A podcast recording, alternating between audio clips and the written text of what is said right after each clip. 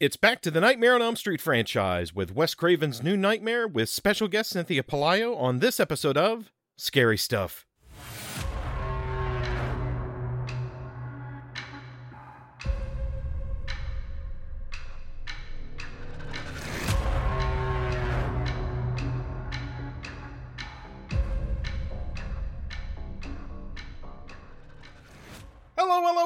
Hello, and welcome to a new episode of the Scary Stuff Podcast. This is Eric Dellinger, joined by co-host Nick Leamy Hey everybody, how you doing tonight? and Jacob Jones Goldstein. The world is an awful place, but at least we have this podcast. I thought it was a vampire. Oh wait, never mind. It's the '90s talking to me. So, what's the sports calamity du jour, Jake? Well, since you asked. So we're recording this uh, right after the Union have lost 4 nothing in their worst game of the season, lost probably their second best player to a red card, so we won't appear in the final, and very well may lose the East after what is the best season in team history. Uh, And it's one of those things, like we have this horror podcast and it's great. People occasionally ask me, you know, how do you watch horror movies all the time? And I'm like, man, I'm a Philadelphia area sports fan. You think these horror movies are bad? like I, you know, periodically I'm watching this soccer team and I'm like, you know, I should get a less emotionally devastating hobby. Like it's just pure misery all the time. And but it's so voluntary. Like I don't have to be a sports fan. You know, I don't know. Anyway, yeah, it's all miserable. What are you gonna do? At least basketball season starts so we can get to the main line in that misery. that said, I am excited to talk about this movie, and our guest tonight is absolutely fabulous. So I'm very excited. uh, I'm hoping that will will snap me out of wanting to, you know, run headfirst into a brick wall. yeah, appropriately that you're bringing up real life suffering since we're getting into the metatextual uh, horror with this because we're doing Wes Craven's New Nightmare. Yay! Yes, we're finally back to the Elm Street franchise. Sorry it took a little bit. I'll mention up front, there's going to be a couple moves before we get to the remake, but we're getting to it. We're, we're getting to it. You know, I, I, I like to think that that you could make this movie a little differently because you know Freddy would you know come in and somebody would be having a sports dream and be like, ah, fuck this, this is too much for me, and then go to somebody else. I'm out. like this person knows true suffering, as you said. You don't look so good. How about I come back? What are you watching? Soccer? Shit, no. I'll get you next night. Slicing you up would be a blessing, and we don't do that here. Suddenly reminded of the ending of Seven Psychopaths. I was just thinking of Seven Psychopaths the other day. Martin McDonagh has a new movie that just premiered at uh, Fantastic Fest. I've never seen that, but I get it mixed Oh. up with Bag Full of Heads. It's, it's so good. It, it's better than Bag Full of Heads. You should see it. I haven't seen either of them, to be honest. It's just the names and something about the trailers, if I remember, kind of crossed wires in my brain. I believe the actual title you're looking for is Seven Heads in a Duffel Bag. Sure. Eight. oh, is it eight heads in a duffel bag? I'm sorry. Eight heads in a duffel bag. Get it right. I thought that was Hateful Eight. No, that's Eight Men Out. I could do this all night. I was about to say, are you talking about eight heads in a duffel bag, or are you talking about refrigerator full of heads, which was the Joe Hill DC comic, which I know Jake read. so- Yeah, definitely not Refrigerator Full of Heads because that I I'm sorry, it was basket full of heads. Refrigerator was the man. We're getting everything mixed up. on the Refrigerator was the sequel, wasn't it? refrigerator was the sequel. basket full of heads was the first one. Yeah. I love this fucking job. So wait, we're back to Eight Men Out. What's going on? That's a sports movie that's, you know,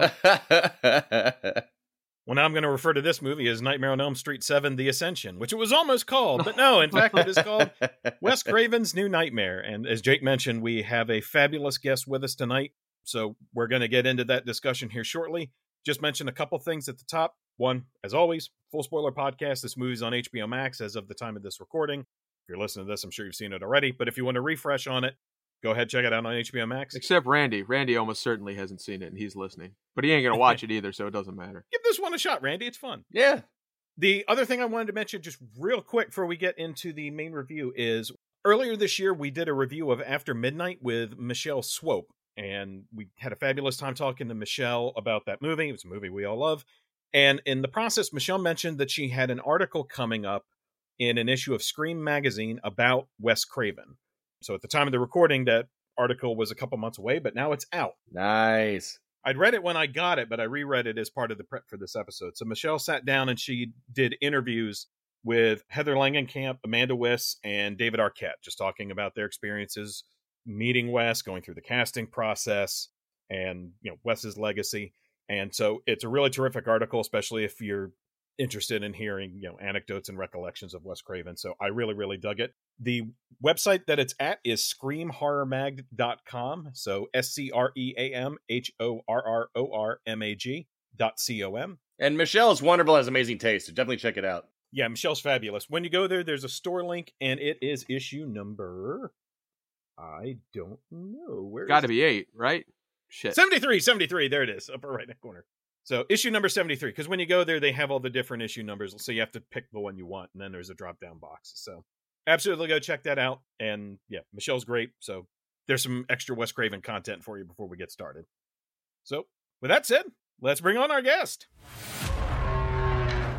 This is a movie I've been very much looking forward to discussing, and I'm so delighted by the guest we have with us today. Her poems and short stories have appeared in many publications and anthologies, a stack of which I got next to me, were including Were Tales, a shapeshifter anthology, a favorite of mine, the chapbook Snow White Shattered Coffin from It Came Beyond Pulp, the Halldark Holidays anthology, edited by previous podcast Gabino Iglesias. Her novel Children of Chicago is currently available from Agora Books. Her true crime poetry collection, Into the Forest and All the Way Through, is available from Burial Day Books. And she has another poetry collection coming out on October 13th, which is Crime Scene via Raw Dog Screaming Press.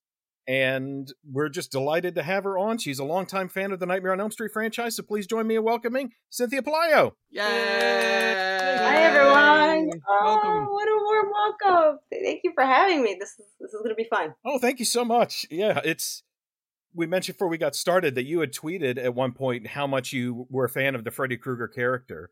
So I was so excited that we could get you on to talk about this particular movie of all the ones in the franchise of New Nightmare, the one that very specifically deals with kind of the Freddy Krueger as icon concept. So I thought well, that would be particularly fun. Definitely. No, I mean, the, Freddy Krueger is right, why I'm a horror writer. Nice. Freddy Krueger is why I'm why I'm here. Like it was the very first horror movie, A Nightmare on Elm Street. I think you know it came out in '84. I feel like it was like '85, '86 when it was on VHS, and my brother rented it.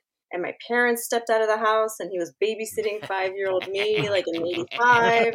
And it was, I walked in from the kitchen right in that alley scene where ah. Freddy has his arms extended and my like world was rocked. Like from then, that's it. that visual was like what defined my trajectory in life. Just seeing that dark alley and those arms extended, and that's and ever since then, I've just been like captivated by him and uh, horror. So that's why thanks to my brother Robert, my brother's Robert, and thanks to Robert Englund because that's, that's why I'm here. Yeah, that's amazing.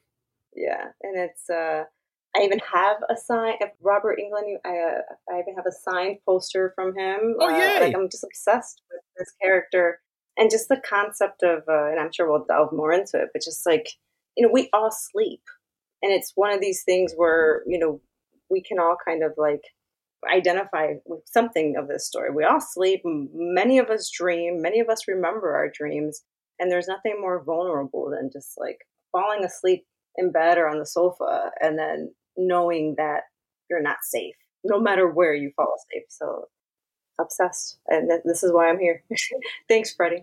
it is absolutely a very primal sort of fear that this whole franchise tries to tap into loses its way a little bit along the way, but uh...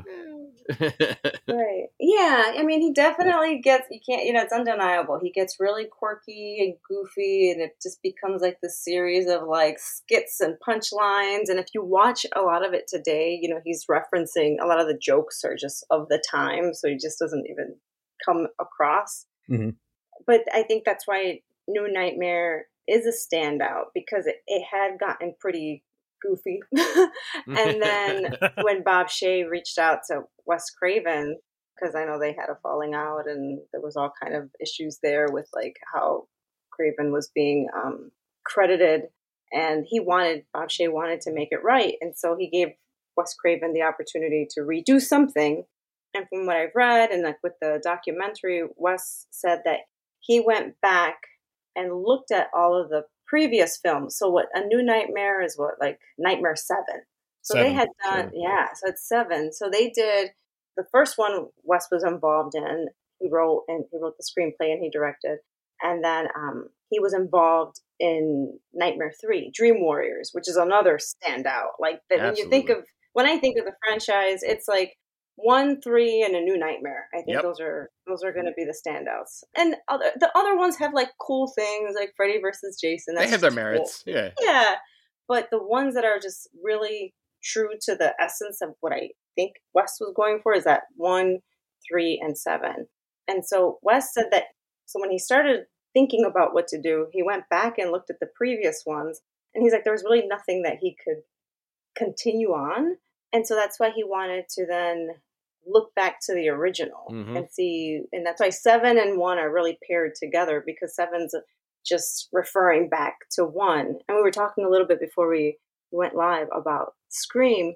And I feel like a lot of the ideas that Wes started in A New Nightmare, he continued on with Scream because Scream's all yes. like meta. It's all like referencing the slasher. Yeah. It's interesting because with New Nightmare, it's all about like the actors and the people involved, and Scream is all about the audience. Yes, yes. And so I think he was just like, you could tell, like he just had all these ideas, and it's just cool when you think of like he's a horror master. There's no denying Wes Craven is one of the masters of horror. Like he showed us like brutal realism with like the last house on the left and the hills have eyes and it's interesting that he did that. So he did like this realism with those two films, well, really like The Last House on the Left is really intense realism, and then he kind of went supernatural a little bit with Freddy Krueger, but he had a lot of really interesting ideas that you kind of see throughout his body of work. And a new nightmare is, you know, you look at it, you watch it today, and you're probably, you know, the effects are going to be a little strange, but uh, yeah, it's normal. yeah, but there are still really cool ideas in it. And um, I write horror adaptations of fairy tales. And when I went back and I rewatched New Nightmare, I'm like, holy shit, he's referencing throughout Hansel and Gretel. And like you get the breadcrumbs and you have the whole scene with Freddy. It's like a furnace, but it's like an oven. And, you know, the little boy and the little girl shoving the witch in the oven and they even say that at the end it's like oh the witch is dead and so it's it's definitely like now rewatching it i'm like oh shit it's a total fairy tale a new nightmare wes was doing that too so not only was he referencing the genre or making commentary about the genre referencing the first one but this is also a fairy tale adaptation too i'm like yep. this he had so many cool ideas and when you sit back and you look at his work you're like it was brilliant absolutely yeah, I had completely forgotten that element of this movie. I hadn't revisited this. I mentioned in one of our previous reviews that I didn't watch most of these when I was young. Most of them I saw when Nick lent me his DVD box set. I think I might have seen bits of New Nightmare before that, but I, I certainly hadn't seen the whole thing. And I had completely forgotten the fairy tale allusions to it. And obviously, like your work has been you know very frequently influenced by fairy tales, including your upcoming work. Crime Scene has a Hansel and Gretel reference early on. Oh, so when totally. we got to that bit of this movie, I said, "Oh, that's pretty perfect." So again, it's I was so excited this one worked out. I do want to mention too on that since you mentioned the the first and third one. For anyone listening to this who hasn't checked it out, you were also on an episode of The Pod and the Pendulum I was. Where you discussed Dream Warriors. Yes. So, so anyone who wants to check that out, head to the Pod and the Pendulum. I think it was around August of 2020 is the episode to hear Cynthia talk about Dream Warriors. We geeked out all all things Dream Warriors. Like it was nuts. Yeah. Yeah, it's been a while since I listened to that one, but yeah, it was a very fun chat. So yeah, absolutely go check that out. I was just going to say real quick, you know, along the lines of the kind of fairy tale aspect, this movie very much to me feels so much more of a fairy tale story than it does a slasher in fact the actual deaths involved in here are almost a little bit forced and yeah. to some degree i feel you could get the same level of some of them are off camera exactly yeah i think you get the same level of tension and fear and concern for this family even if you didn't have them to some degree Right. If it had just been like Freddy terrorizing this family and causing them to slowly kind of go crazy and have this final battle in the end where they overcome their demon, you know, that in itself would have been a good story, even. So yeah, I think that that's the root of it all in this case. I agree. And like the kill scenes in here aren't the, the big kill scene is the babysitter in the hospital yep. because that's yep. all like referencing Tina's character and a little Exactly. bit of Johnny Depp's character, but Tina and mostly Tina in uh, the first Nightmare. But like the you know character that plays because it wasn't really her husband, but it was like playing a version of Heather Langenkamp's Yep. uh, husband. Um, heck, his death wasn't that memorable. It was that death in the hospital that you're just like when she's being dragged up on the wall. Yeah. His death was apparently a late addition. Yeah. Where apparently, I guess New Line had said, "Yeah, you need another death earlier," in they're all right. And Yeah. they threw in this. This was like the third best car death in the franchise. It was not. But that's the thing. It's another throwback to like the fifth one, you know, where the guy falls asleep behind the wheel. You know, it's Yeah, it was a callback, which is fine. It felt shoehorned. It felt kind of like forced in. I, I have to say I was a bit fascinated by the the kill count effectively.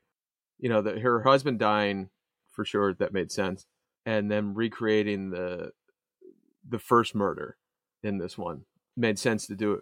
But I, you know, for essentially a slasher franchise, for them to have a throwaway line about two of the characters that were introduced just being sliced up in the desert, yeah, and them not showing that that was weird. it really see i had i had never seen this until this week so you know i was kind of coming to i guess fresh eyes but that really almost more than anything else surprised me and really i mean i, I don't have any great point about it it was just it was really interesting that they just because it's a slasher movie or it, you know a slasher franchise this is not a slasher movie i i wouldn't call it that at all really Hell, they kept trimming it back. Like they trimmed out Yeah. the Freddy Mobile idea with like the giant car with razors in the front.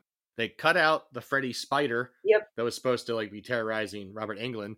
They cut Oh, out good. Wes being like, you know, running around in a van trying to avoid Freddy with his eyelids cut off. You know, it's like there's yes, that would have been cool. I agree. But That's so cool.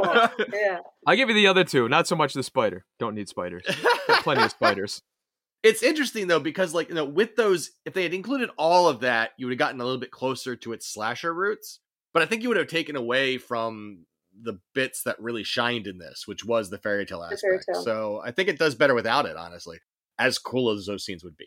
Mm-hmm. and, and like we said, he's he clearly was not interested in making a slasher movie. He clearly was interested in exploring a lot of different things. There's a lot in this. Like this is a pretty packed movie with ideas. In fact, it feels for me just to toss this out there again. I had never seen this, and watching this while having seen Scream is kind of an interesting perspective because this feels very much like a warm up for Scream. Yes. It, it even kind of looks the same. Like it, there's a visual quality to this. Looks like Scream. Like even the the Freddy at the end looks like a dude in costume more so than a dude in makeup. Yeah, um, th- there's a lot of stuff. I mean, aside from, like I said, the whole metatextual element, like I said, which makes this a proto scream. And, and another thing, and later in the episode, Nick will do a production rundown at some point. But one of the things worth mentioning at the top is this was one of the first projects that Patrick Lussier was the editor on after working with Wes Craven on Nightmare Cafe. And Lucier would go on to be the editor of at least the first three Scream movies. So it even then has that sort of rhythm Yeah. to the cuts Mhm. and kind of the visual language that the Scream movies have. Absolutely. But to circle back to what Cynthia mentioned, talking about Wes Craven's whole, you know, body of work, one of the fascinating things about we- we've only done a handful of Craven movies so far on the pod, but the first one we did it was The People Under the Stairs. We did that all the way back in 2020 in our first year, and Such a good movie. kind of working out of that, it's been fascinating seeing what a socially conscious filmmaker Craven was, which is very apparent in People Under the Stairs, but factors into one degree or another in pretty much all of his work. And this movie also, interestingly enough, being in around that time frame. This was the movie right after People Under the Stairs. In the middle, he was working on the Nightmare Cafe TV series, but this was the next feature after it. So you have Wes Craven in a period in his life where, similar to what Jake was just mentioning, is it, it feels like it's a point where he was very much interested in horror, but not so much in kind of the traditional scary elements to the degree that they're very much kind of ancillary in this film. And coming out of this film, like Jake mentioned, is I'm so impressed with the ambition of this film yes. with all the ideas that went into it and like i'm not entirely sure it all coalesces quite right you know and it's kind of ends up being a little uneven but the ambition is so interesting, but also just from a thematic standpoint. Like Cynthia mentioned, you know, Wes Craven coming back to this franchise that he started after all these years and, you know, finally settling up with Bob Shaye, getting, you know, the royalties that he was missing out on, and then getting money to make this movie. And when you look at this movie, and this is, this is kind of a weird way to put this, but it's the only way I can say it. This movie is ostensibly Wes Craven was given $8 million to make a cinematic diss track. this movie is essentially Wes Craven's hit 'em up.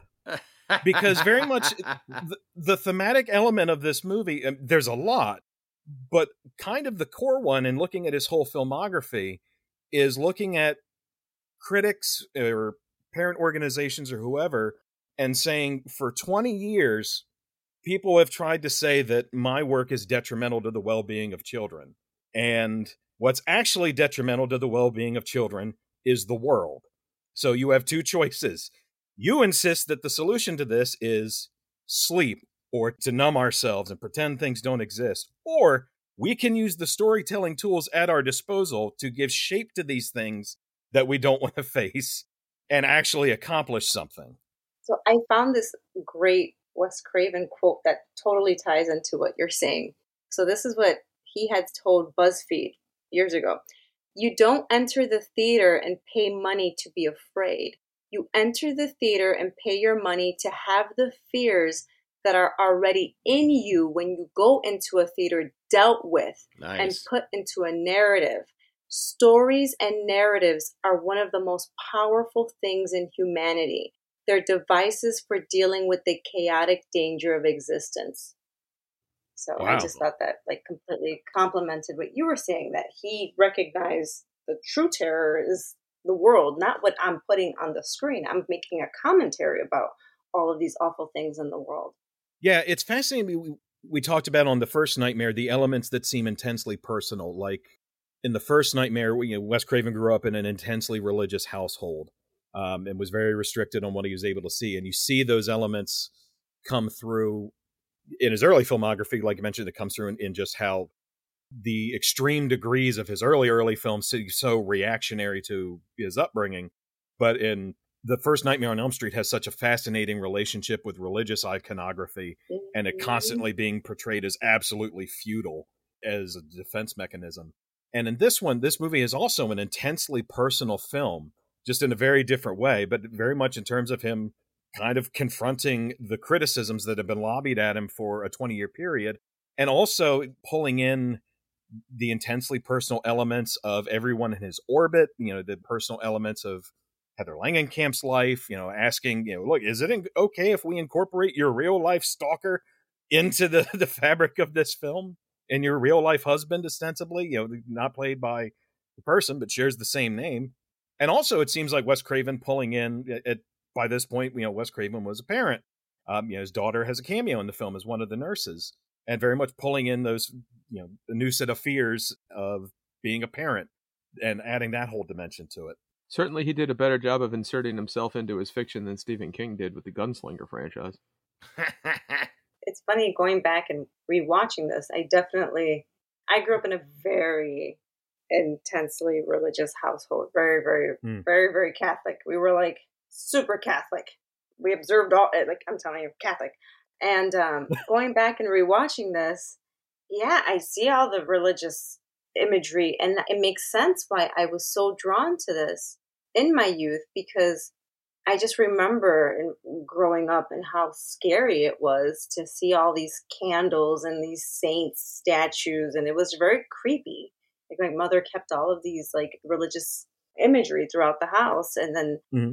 I just remember with watching, you know, the Nightmare franchise. You know that we have his mother was a nun, and there's there was a lot of like religious undertones throughout it. Like even in this one, the son asks Heather Langenkamp, like, why does God let bad things happen?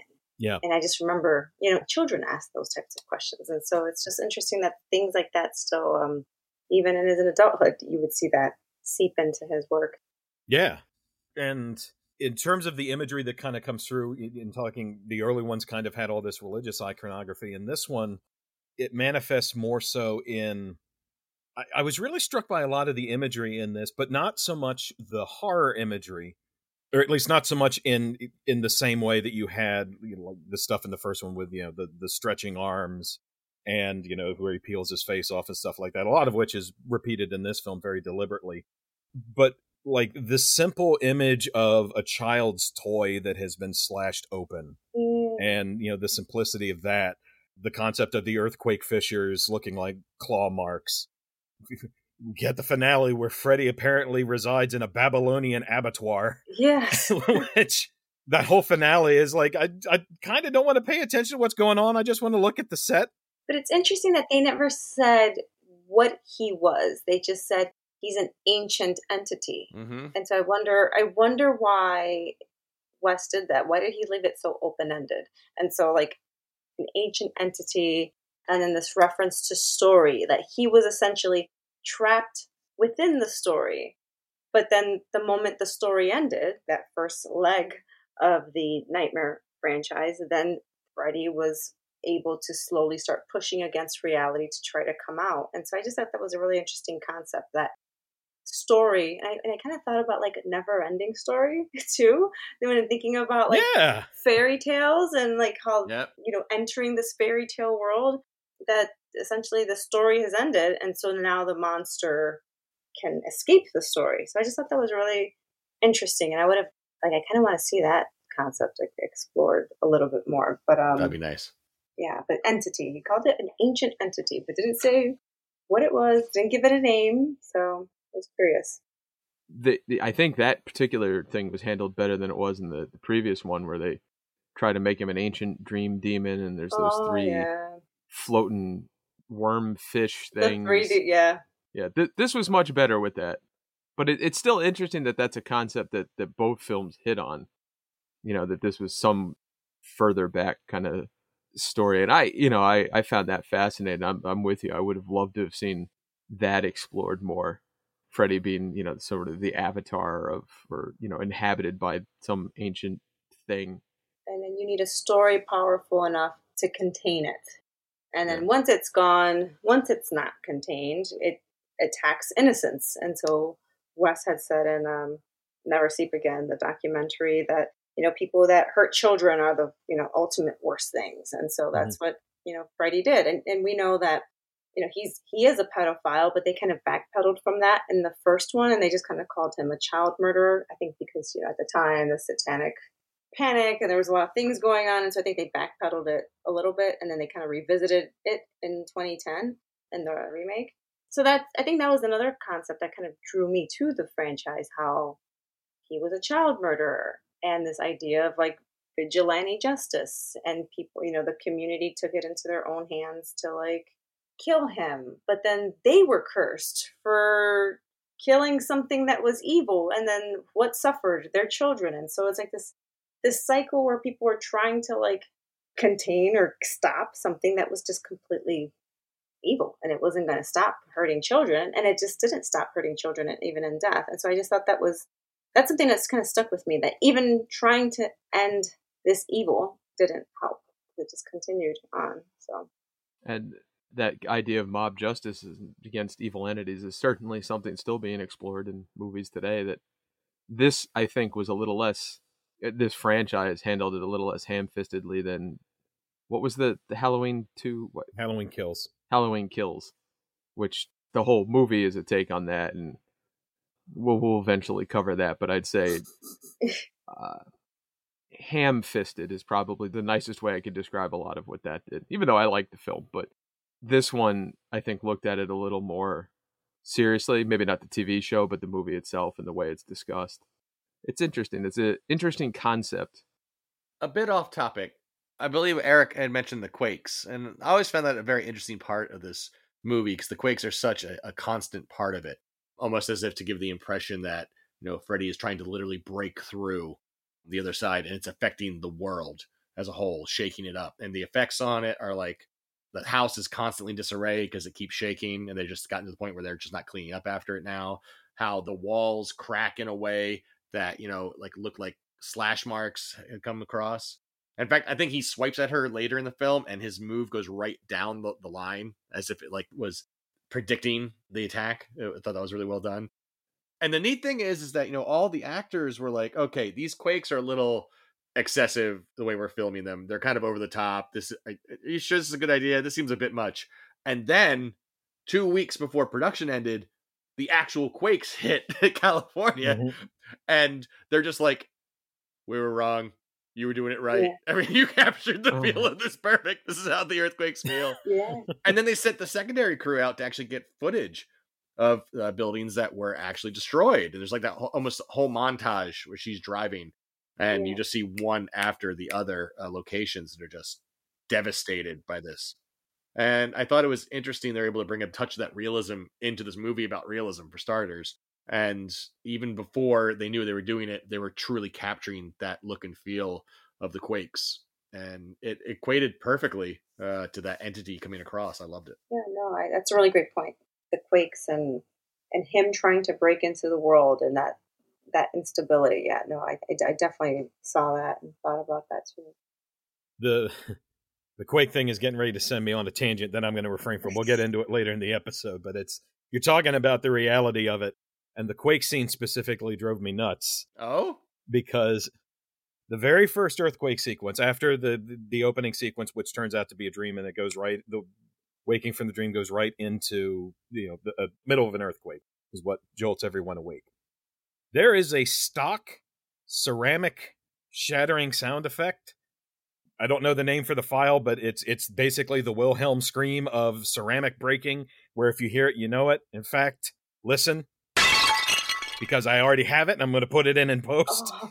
and they spam that one sound effect loudly five times yeah. in the span of like six seconds. And to the point where I was like, that's jarring. And just a little thing was like you had to have had more than three ceramic shattering sound effects for you to not because it's not it's loud. It's very much at the forefront. And initially I said, well, that's peculiar sound stuff. And they keep using it when when they're at the cemetery and the statues start toppling. The first statue that topples, it's that sound effect. So they're just keep using this particular glass break effect. But then there's in tandem with that, there's the score to the movie, and the score to this movie is all over the place. I agree. And and I mean that in a good there's electronica, there's anvil hits and and timpanis, you've got you know full choir at bits, and then you get the finale where all of a sudden it goes Christopher Young a la Hellraiser period and cranks it up to eleven. And everything is so all over the map.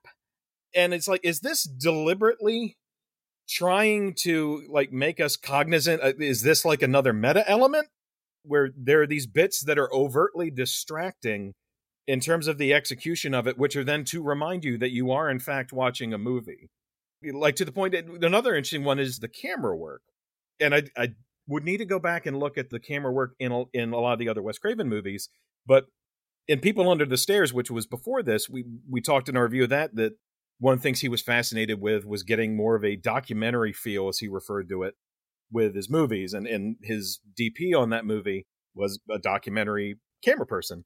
And with this movie, all of a sudden, it's almost all handheld. And it's so jarring to see all this handheld camera work, even if it's not in a, a the movie's not as actively pursuing, you know, jump scares and whatnot as the other Elm Street films. It's still odd to see all this handheld camera work. Now it goes away when they go into the dream sequences in the finale, so the bit where you know the level of reality transitions. But just so many interesting choices. You know, the, the whole thing about when they have Freddy Krueger in this and they show him very deliberately in bright light, you know, the fluorescent lighting, which gives his where it's like, oh yeah, that's makeup he's wearing. Like it very much you can't hide some of the elements of the makeup. So that's just an element of the movie I'm still wrestling with. It was like, was, was this a whole nother like four dimensional chess element in the execution of this, or and even his costume? Like he he has a black or dark blue or black or charcoal colored tweed jacket, mm-hmm. and at one point he's wearing a green felt hat in yep. the hospital yep. scene, and it's such a strange. He almost looks like a supernatural monster detective Yeah, yeah from a movie. Definitely had like a noir feel to it. Yeah, right, right. It's very strange, and so I wonder. Like I know, I, I just know they wanted him to feel darker and more sinister and less, you know, campy. Like he had very few lines in this. Yep. And the glove, it was meant to feel more organic and like bone and muscle, like a tendon. Yeah. But I just, I still don't understand the jacket and the hat. I'm still confused about that because, I mean, I've written like Children of Chicago was about the Pied Piper, and the funny thing is, I'm sitting there and I'm watching it, I'm like holy shit! Like the moment I saw him stand up in the hospital and he has that jacket and hat, I'm like, did I remember that image when I was writing Children of Chicago because he reminded me of what I envisioned the Pied Piper looking like with the hat and the jacket. So very strange. Yeah, another interesting choice in terms of like you changed it, but but the things they chose to change, yeah, it's peculiar. I do kind of like the white contact lenses, particularly for what it's for this particular movie's plot, where essentially in this movie, like I said, it's an ancient entity that's basically you know wearing Freddy Krueger as a costume, basically. Mm-hmm. So I like the element of the white contacts there, the idea that there's something you know underneath all this, uh, where that is a unique element to this Freddy. The other costume choices, though, it's like it's like that's again peculiar as far as why they went with what they did. You know, thinking about it as a quick aside, when they're in the the ancient temple, you see the seven deadly sins on the walls and stuff. So maybe it's the Rock of Eternity. maybe he's actually Black Adam in there.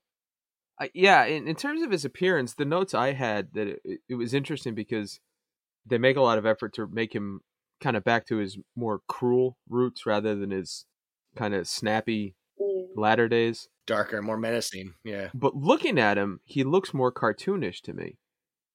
Mm-hmm. You know, maybe that's just my, you know, 2020, whatever the hell year it is, eyes versus, you know, 1995. But it, it looked like a conscious choice to make him physically more cartoony or more.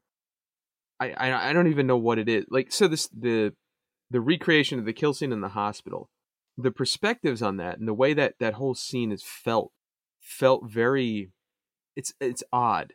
Like the perspective feels odd compared to the original. And I went back and watched the original. And the original's, you know, it's horrifying.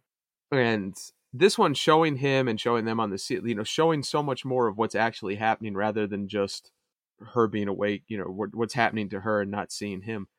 Transform that scene in a little bit. It made it, and and silly is the wrong word because it's not silly in any fashion, but it's it's less naturalistic the way that's shot, the way that feels, and sort of the way he looks. Like in you know the other Freddy's, he looks, you know, it's a guy in makeup. In this one, it, like I mentioned before, it feels like a guy wearing a mask. Mm. You know, because like even like the red on his sides is it doesn't look like it's part of his skin. Like it, you know, and, and that feels so on purpose with everything in this. Yes, you know, like it's an entity wearing a Freddy mask because it's not really Freddy, obviously, because Freddy's a movie character. But it's interesting when you talk about the visuals and his costume, how if you didn't kind of get the metatextual to this, it would like, well, this looks silly. But if you're really kind of getting what's what he's putting down, it feels very on purpose and very disorienting almost to a degree. I still think the costume looks best in the first. Agreed. Um, he just looks, which I'm still. I mean, it is. There are cool elements to what he looks like in this one, but I still think that there's something still terrifying when you see that first one and the lighting, and especially too. I do like that it, it's kind of transformed from like burns to more of like the skin just kind of tearing open. Like it looks less like a, a burn victim and more of a just the evil within is literally like bursting out of his own flesh. Uh, and I thought that was a nice touch. And it definitely gives the look and feel. I wouldn't even say it looks like something wearing a, a mask per se, so much more as it is truly not human and it is made of something not of, of the organic flesh we're we're used to. Is kind of the feel I got for it. It is beyond our world. He's wearing his Edgar suit. Yes, yes. and uh, the I know you all are going to talk about the reboot, but it did not work for me at all. The way he looked. I still haven't seen it, so I'm you have not seen it. Yeah, yep, that's coming up next. Good luck. Thank you. It's rare we go into a movie where I already know Eric and Nick don't like it. Yeah, I'm not sure that's happened before. So, but I, I, am very interested in in revisiting it. Same Yes. as this one. I'm I'm very curious to see. It's the rare movie I pretty thoroughly disliked, but for very specific reasons. So I'm curious to see how my opinion holds up with that. Cynthia, you mentioned the Pied Piper elements of Children of Chicago. So uh, I'd like to talk a bit about your work, particularly. So this episode's going to be coming out really close to the release date of your next work, which is Crime Scene, coming out from Raw Dog Screaming Press. Now, it's kind of perfect because we recently had Daniel Kraus on as a guest, who is also just releasing a true crime inspired work, also from Raw Dog Screaming Press with uh, The Ghost That Ate Us. I have it right here, yeah. Yep. And so you have Crime Scene coming out, which is, you had previously done Into the Forest and All the Way Through, which had a, very much a thematic connection through all of the poems in that. And now with Crime Scene, so you're taking the approach of now having a narrative through line and approaching horror crime as an epic poem. So how did that come about? So when I wrote Into the Forest, so Into the Forest and all the way through, it's over 100 poems about missing and murdered women throughout the United States. And so I wrote two poems per woman. And so it's various various cases. Some of them are like really well known among the true crime circuit. Some of them are like more obscure cases that you haven't heard of.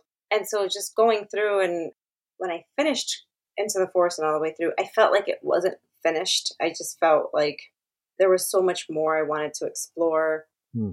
But it was it's pretty traumatic to sit there for hours and weeks and months on end researching these true crime cases. And so I wanted to do something that was just an overall commentary on true crime, true crime, the genre, and to kind of uh, maybe put an, an end to all of the you know ideas that I was exploring and into the forest and all the way through how the tragedy of there's always another case there's always another body there's always another unknown. And so I, I wanted to tragically explore that sometimes we never know uh, what happens to these people. And sometimes i think it's the understanding that people are the real monsters and not some like you know mm-hmm. fictional you know supernatural thing and that there's going to be another murder tomorrow and the day after and the day after that and so it's just this weight of crime and so i really wanted to kind of explore that and i felt like exploring it in individual poems wasn't sufficient and so i just wanted to tell it as one case that can happen anywhere at any time in history Hmm. So that's what Crime Scene is. It's about 80 poems, just a single narrative. It doesn't end well, like most of my stories. I do not write happy endings, even though I write uh, fairy tales. Uh, I think that's one of the reasons many readers don't like me because you're you're going into one of my stories. Your Halldark uh, Holidays one had a happy ending, depending on perspective. Oh, that was kind of cute. that yeah. was so cute. I wrote about ghouls, a mother and a daughter ghoul but yeah, for the most part, I do write pretty just tragic stories that don't end well and that make you want to throw the book across the room. And if I do that to you, then I feel like I've succeeded. So those are the best kind of stories. Yeah, I, have seen way too many happy endings. I, I always welcome a good tragic ending. a good gut punch there at the yeah, end. Yeah, yeah, yeah. That's just like something that just kind of leaves you thinking, like, this is a fucked up world we live in. Yeah, it's scary. It's scary. Some of these things, and um, you know, after it, I used to consume tons of true crime, like the podcasts and the documentaries and the books. And after I wrote Into the Forest and all the way through, it's like, I can't, I need a break because it was just becoming too heavy and uh, it's just overwhelming. And so I think Crime Scene is also, at least for now, me saying I'm not going to explore any more true crime. Crime Scene is not true crime, it's just overall crime, but I think I'm at least stepping away from touching true crime for a while because it's it is intense.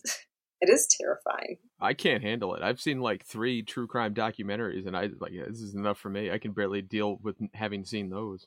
Yeah, it's a lot. It is a yeah. lot just to see what people what people do to people. Yeah, and it's not just strangers, but like people in families and like spouses and partners, and what people will do to children. And you're like, what is wrong with what? What is how is someone capable of doing something like that to somebody and it's just i just cannot wrap my mind around it and i think that's part of the fear like you can't wrap your you can, if you cannot reason with somebody that's like that then you're probably okay because we're not meant to understand these monsters See, that kind of defines my personal horror uh, appreciation. Like, you know, you give me a good time travel twist, that's fun. You give me a big old monster guy in a suit or some like, you know, particularly alien cosmic horror s thing, I'm all for it. You give me the strangers where three random people show up and just kill a family, I'm out. I don't care. it's like yep. we got a, we got enough awfulness in the world. I give me something I haven't seen. Yeah which is loosely based off of a real the, uh, the Keddie murders, and it's just like, yeah, holy yeah. hell! You you and I, I watched a documentary on that, and I'm like, I can't, I just cannot comprehend how somebody can go somewhere and do that to somebody. So I just don't want to. I, I, step on my cat's paw, I feel bad for like I a week and a half. Like, how do I? I just can't comprehend any of that. Right. I mean, I guess that's what makes it so scary and to some degree enthralling. Like it's it's so alien to so many of us. Thank God to that end, in terms of the difficulty of sitting through a lot of this stuff, I, I did want to mention, odd as it may sound, thank you for doing it. The weight of all of that is very much felt in the poems in Crime Scene, where they're beautifully lyrical and utterly shattering at the same time. But, so thank you for going through that um, and and enduring all that because I do think the end result is phenomenal. Thank you. That's wonderful to hear. I uh, I wanted to be able to express that deep sense of pain without going through the pain again of Into the Forest and all the way through. Like I couldn't read about another young mother getting picked up off the street, but I wanted to tell the reader that awful things happen and every day, and it's it's this intense weight that uh, we live in this world with so much beauty. And then you know you think about like a forest. You think about this beautiful place. And just imagine finding a corpse like in this gorgeous place. It's just like this such an awful place to to die because it's so beautiful. No one should no one should be killed by another person i think. Difficult as as we just talked about how difficult it is to sit through apps please please please check out crime scene which will be out again october 13th from Raw Dog Screaming Press. And you have another work that's being reprinted in circa January, right, Loteria? Yeah, so that's it's funny because that's a really campy kind of horror pulpy. It's a series of 54 short stories and poems that all deal with the Loteria cards, uh, which is like a it's a game in Mexico, similar to bingo. And so each of the cards has a picture like La Muerte, the death, or La Corazon, the heart. And so what I did, I took a Latin American folklore or myth, and I wrote a short story per card. So, for like example, I wrote about the Lobizón. Uh, there's a, a superstition that if you're the seventh son, seventh consecutive born son in Argentina, that you are a werewolf. So I wrote a short story about that, and so I wrote a short story oh, about yeah. So I just took all these like Latin American folk stories and wrote a horror story about it. So that's going to be published by Polis in um, January. And then in February, the second and last book in the Chicago series comes out, and that's called The Shoemaker's Magician. Mm. I guess the, it's not a sequel to Children of Chicago, but it still takes place in the same universe. It doesn't deal with the Pied Piper, but it deals with another mythical monster in the city of Chicago. And it's a little bit more fantastical, so we'll see what people, a couple of people think about that. So, uh, yeah, so a lot of cool things coming out in the next few months. Yeah and some short stories here and there as well. I think I have a, a short story that will be coming out in the Never Wake anthology with Crystal Lake Publishing. Okay. Uh, because they know I'm obsessed with Freddy Krueger and Nightmare on Elm Street. They're like, you probably want to write a short story about nightmares. And so that uh, Laird Barron's going to be in that, Eric LaRocca, Gwendolyn Kiste. So it'd be, it'd be a very cool lineup of folks.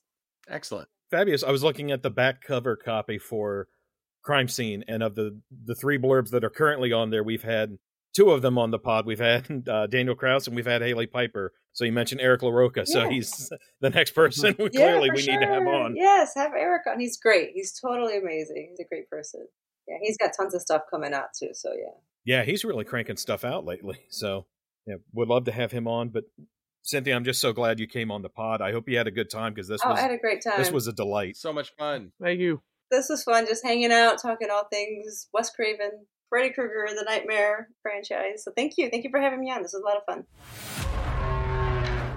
Once again, big thanks to Cynthia for coming on and chatting with us. It was such a delight to get her on the pod. Thank you. Hey, thank you. Yeah, like we said in the review, please, please go check out her work. By the time this review is out, Crime Scene should be out, or this will be coming out right before. It'll be close to it. So check out Crime Scene, check out Children of Chicago, check out any of the myriad of anthologies that she has stories in. Easy one to go to would just be to go to her, her website, which is cinapelayo.com. So that's C I N A P E L A Y O dot C O M. So just go there and she has a bibliography on her page. Check her out. Has links to her socials, all that. But yeah, Cynthia's fabulous. We had a wonderful time talking to her, so please go support her work. And uh, related, I'll just say real quick before we keep going on the movie reviews a bit. Uh, I do want to say a big thank you to just all of our Elm Street guests. I mean, we've had, I say time and time again, we're so blessed with guests on this podcast. Hell yeah. We really just had a, a wonderful run of guests for the Elm Street movies in particular. You know, we had Hannah Duggan on, who, for if folks didn't listen to our review of Freddy's Revenge, Hannah's married to our own Nick Leamy. I, I'm quite fond of her. I, I appreciate her presence. Yeah, she's cool. She's great. You're all right, but she's great. I, can't, I can't argue that. we had Hannah on for Freddy's Revenge. We had Hailey Piper on for Dream Warriors. We had Steve Foxe on for Dream Master. We had Erica Henderson on for The Dream Child. Funnily enough, later in the month that this comes out, on October 26th, the second issue of Creepshow, so Skybound Press, which is a subdivision of Image, is reviving Creepshow. And there's a story in there that is going to be written by Steve Foxe and drawn by Erica Henderson. nice. So our guests from Nightmares 4 and 5 are collaborating on a story for the first time I love it. right after this episode comes out. So please go check that out.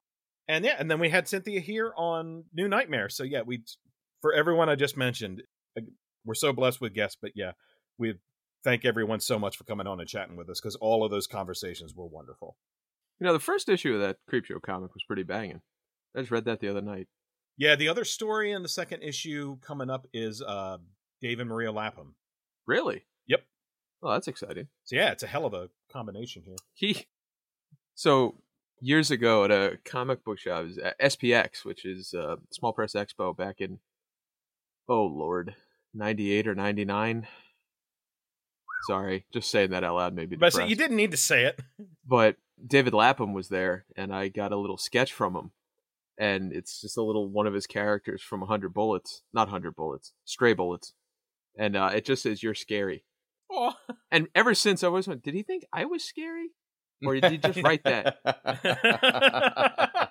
And I've always wondered. I'm not reading any horror right now. I'm reading fantasy, though. I was thinking about maybe picking up some uh, Ray Bradbury sometime soon. hmm. But why?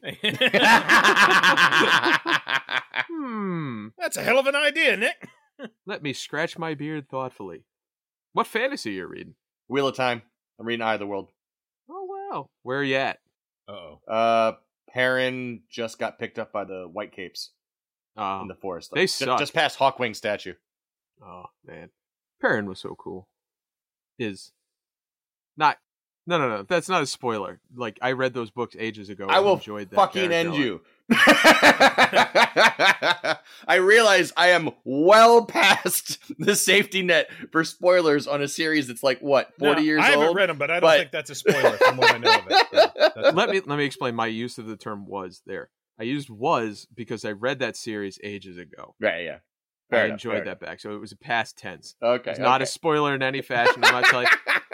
Like, I, I'm impressed. You think I could remember what happens to the seven thousand characters in that book series? the fantasy hero is calling from inside the house. and it's also like even trying to remember like what happens to different guys in that series is hard because they're all just one syllable names or the, you know the women have like 14 syllables and the guys all have one and it's like so easy to get them confused especially when you haven't read it in a long time it's like land tam ran who the fuck am i ooh what you know Matt? spat i don't you know Ah. Well, aside from prose work, since we were just talking about comics a bit, one thing I do want to throw out real quick is while we're talking New Nightmare stuff, just a couple. Oh, are we talking new nightmare because it sounds like we just fucking ricocheted off into the space there pretty quickly This is turning into John Carpenter. Speaking of Wes Craven, another horror director icon, John Carpenter who has my probably my favorite film commentary of all time, which is a commentary on Ghosts of Mars, where it's him and Natasha Henstridge, and he gives up like ten minutes in and, and says outright, he goes, "I don't want to talk about this anymore. How you doing, Natasha?" And they just talk. this will be the cinematic equivalent of that. I don't know if I have any. How you guys doing? But That's awesome. no, on the subject of comics, because I was just reading a comic that was somewhat tied into dreams. If anyone's looking for creepy dream centric comic stuff, I mean, I'm sure there's a bunch, but one I read recently is one called Tremor Dose, which is written by Michael Conrad and it's illustrated by Noah Bailey. Michael Conrad's currently co writing a bunch of comics with Becky Cloonan. This was a really fun. it- It's kind of a mix of genre, but horror is absolutely one of them. And Noah Bailey has this very charcoal shaded aesthetic and, and this very unique art style. And, and there's a lot of surreal, creepy dream imagery in it. It should be available digitally because it was Comixology first. This is the print version that was put out by Dark Horse. Also, not really horror, but we had previous guest Danny Lore, who joined us for the Blade review. Danny's fabulous. And Danny, of course, wrote Queen of Bad Dreams for Vault. I'm wearing my Queen of Bad Dreams shirt while we talk about this. Nice. So there's that. And something else I'll mention, though I haven't read it, is you know who else wrote a comic? Wes Craven. Wes Craven wrote a five issue miniseries called Coming of Rage, Oh, I love it. which was co written with Steve Niles. So it's a five issue mini. I've read the first issue. And I'm I'm going to finish it. I just only had time to read the first one for this. But yeah, I thought that was interesting for anyone who hasn't checked it out. If you're a Wes Craven completist and you haven't read it, look up Coming of Rage. I forget the publisher offhand, but look up Wes Craven Coming of Rage. You'll see it. Again, he co-wrote it with Steve Niles, who anyone listening to this, you probably know from a billion horror things, but particularly 30 Days of Night is probably the big one he's known for. So yeah, just a couple quick comic things, and it's appropriate because the movie we're talking about tonight is basically the cinematic equivalent of Animal Man number 19. Very much so. Very much so. You know, just one more quick aside because why wouldn't we? You were talking about John Carpenter, and I, I, I just like two days ago saw a little video of him, and it's he's at a con, and it- you know there's an open floor, open questions, and somebody says, you know, Escape from New York was great, but what happened with Escape from L.A. And he doesn't respond. He just flips the guy off. He says, "Fuck you." I have never wanted a guest more on our podcast than I wanted John Carpenter at that moment. I think he'd enjoy us. Just putting that out into the universe. Uh, he would enjoy Jake because he's a big basketball person. That's true. and and a hater. So Yeah. I feel like we would be bros. I think so. it's funny. I was thinking about that watching this movie because, and I, I have to assume someone has already made this joke at this point, but like spinning out of Wes Craven's New Nightmare, like at some point, was there a pitch to do John Carpenter's new Halloween? Oh man, Moustapha Akkad meeting with Jamie Lee Curtis and saying, "We want you to play Laurie one more time," and Jamie saying, "Oh, I don't know. Is John directing?" Well, we sent him a script, but we're not sure he can read it through the haze of weed smoke. Just John Carpenter on the phone and Mustafa Khan is saying, "You want me back, do you? Revenge of Michael Myers not working out for you? Who the fucking thunk? You can take all that cult of thorn bullshit and stick it up. Wait, how much money? I'm in. That movie was so bad. Well, that- that would be perfect after we, you know, we wrap up the current Halloween reboot, which is not going to stick the landing. It's just not. give it, give it a shot. There's we always got a chance. We got a chance. Look, we really got to cover this because I keep bringing this up on the podcast. Like I feel like I'm bursting at the seams to talk about this movie. but the way the second one ends and the trailer for the third one don't correlate to the way the third one should be. So like I, I just I set myself up for disappointment just all on my own. Really had nothing to do with anybody else. And I'm disappointed. So, you know, that's that's how that works. It's kind of like being a sports fan where you know it's gonna happen and then it fucking happens and you're like, this happened and it sucked. And everybody else is like, you're an idiot. Every time you do it to yourself. every time. 100% of the time.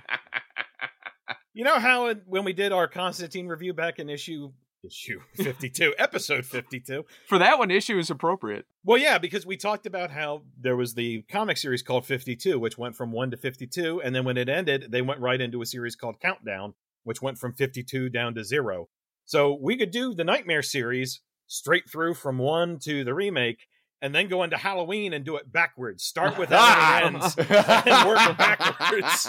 So that would be our countdown string of reviews. I like it. I hate it. Perfect then. but it would kind of work out because every other franchise review, it's like you know, it's essentially all downhill as you go through. This one is like, I, I know there's a good one waiting for me at the end. So. hey, I like the current iteration. I'm just disappointed with what they're doing with three. That's all. I wouldn't go so far as to call the second one a good movie, but holy fuck, did I enjoy the hell out of it. I think of it as a bridge film. Like its purpose was to get you from the first one to the third one. That's it. I, I barely think of it as a film. oh. It was an experience. so, New Nightmare. We're so bad at staying on topic sometimes, but like, like you know, uh. after talking to Cynthia, it's like, well, you know, now it's just you guys again.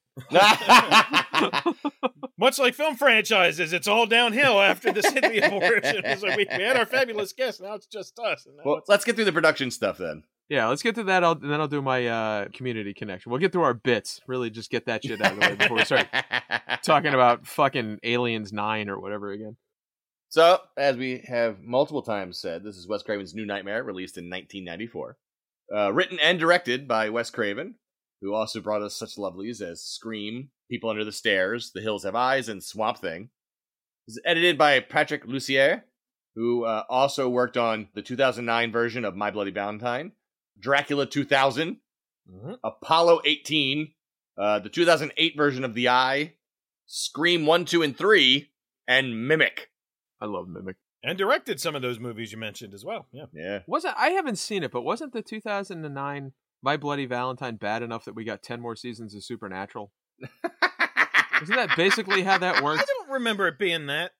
I, I never saw it. I know that and the fog came out, and then I've only seen the original. They were like, you know what? The hell with it. We're staying with Supernatural. Wasn't that in the same era, kind of, as the Nightmare remake? Wasn't that around? Like, I don't think it was a Platinum Dunes film, but wasn't it around the time they were doing all those Platinum Dunes movies? I'll have to look up. It's it's been so long. I need to look up the timeline. But I know it and the fog came out right around the same yeah. time. They're really big into redoing classics and not so well. Yeah.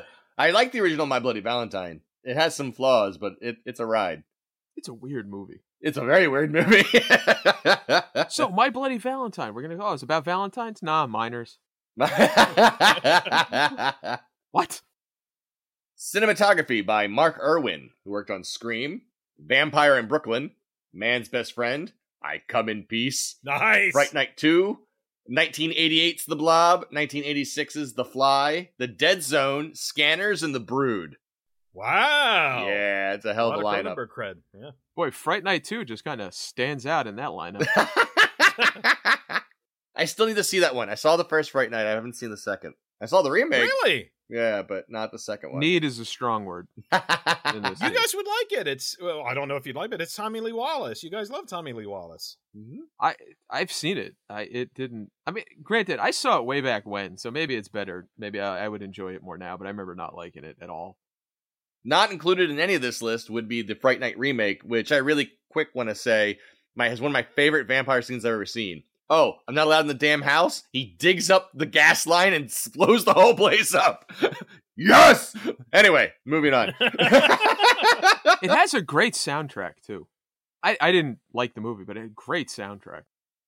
Special makeup effects by Greg Nicotero, who also worked on The Green Inferno, Movie 43, Yay! The Fright Night remake, Predators, The Last Exorcism, Jennifer's Body, Drag Me to Hell, The Mist, Hostel, Identity, 13 Ghosts, Lord of Illusions, and In the Mouth of Madness, and twice, twice, he is our uh, John Carpenter connection with Ghosts of Mars and Vampires. Yay!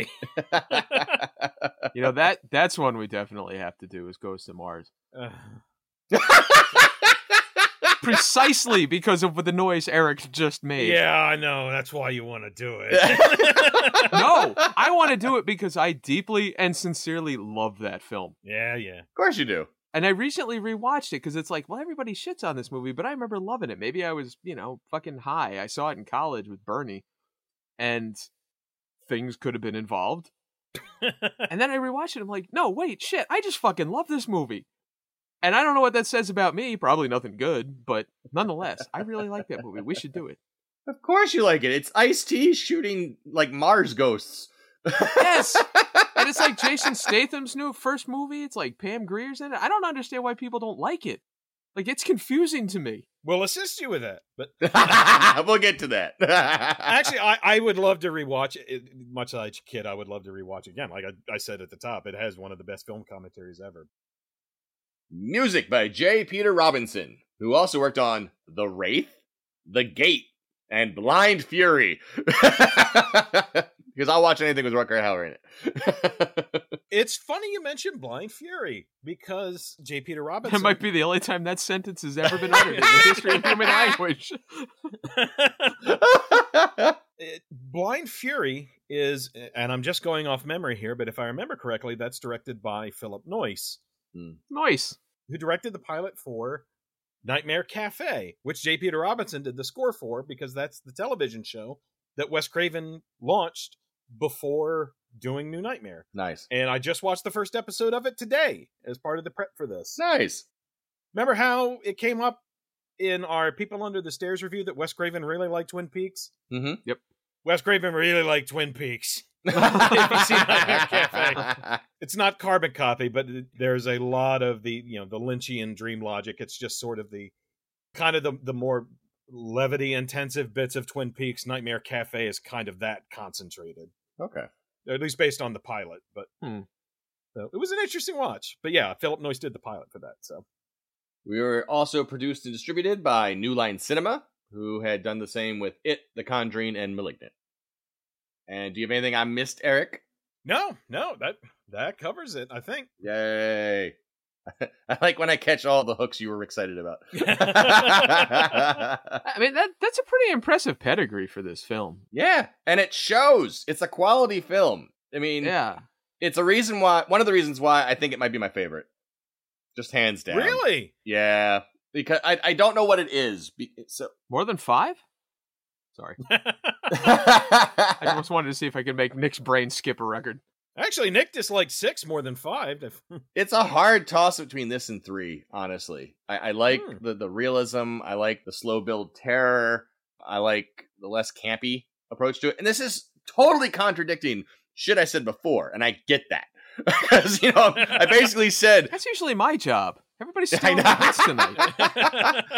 I, you know, in, in the series before this, the more Freddy talks, the more quips he has, the more kind of ridiculous he gets, the more I start to enjoy it to some degree because, like, it's this personality is kind of exuding from him. But that being said, this character is so much darker and more serious, and has this exudes this terror instead of having to like back it up with you know random torturous sayings. It really comes through. well, it's not Freddy. Yeah, I mean, yeah, exactly. It almost feels like a different genre to some degree, but it's really well done, and I feel the characters really drive it home. I enjoyed it. I it, it's not anywhere near my favorite. really?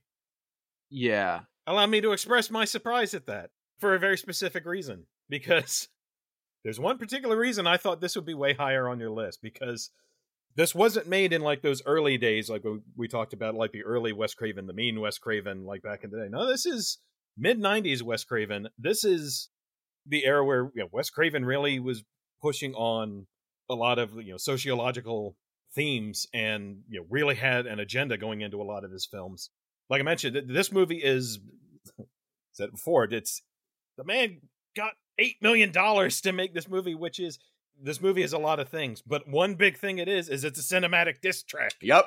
it's him saying fuck all the critics it's wes craven's hit 'em up the other one i was also thinking that also got stuck in my head and it's not a diss track but the other one i couldn't get out of my head was wes gonna give it to you Nice. which is a terrible joke, but I kind of want him to actually do it just so you can get Robert Englund to do a Freddy Krueger-ish intro where he says, "Fuck what you dreamt, it's what you're dreaming." But specifically, I mean, this is post People Under the Stairs, hmm where Jake he had an agenda, and it's one of your favorites because that agenda was bringing back slides, and you get that in this movie. You get slides. Two movies in a row. Wes Craven's like, I'm bringing them back.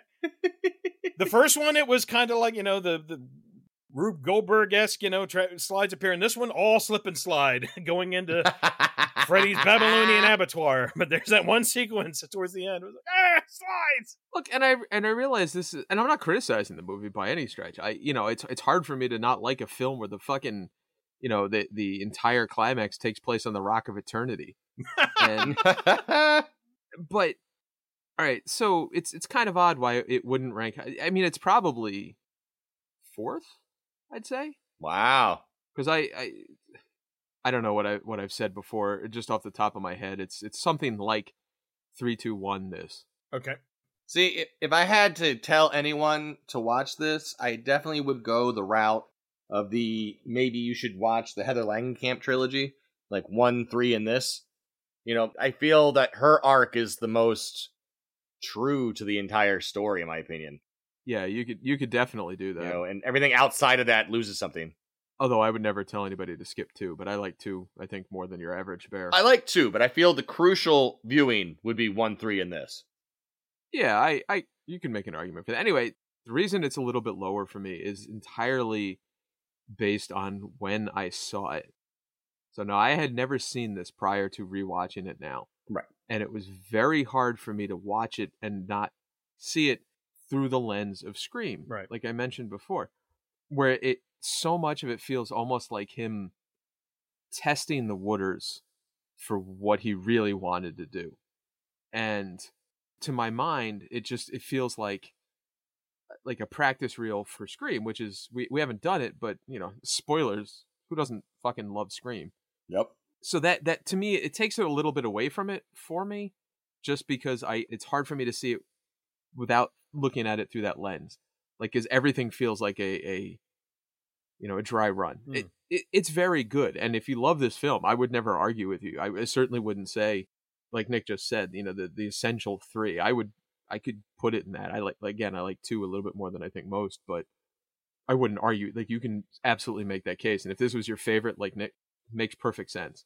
It just for me, for having come to it when I came to it, and you know the the lens that I looked it through, it knocked it down a few pegs. Where the other ones feel a little more, I don't know, like movies, and this one feels more like something a little bit else and a little bit different and a little left. But it's it's again, it's very good.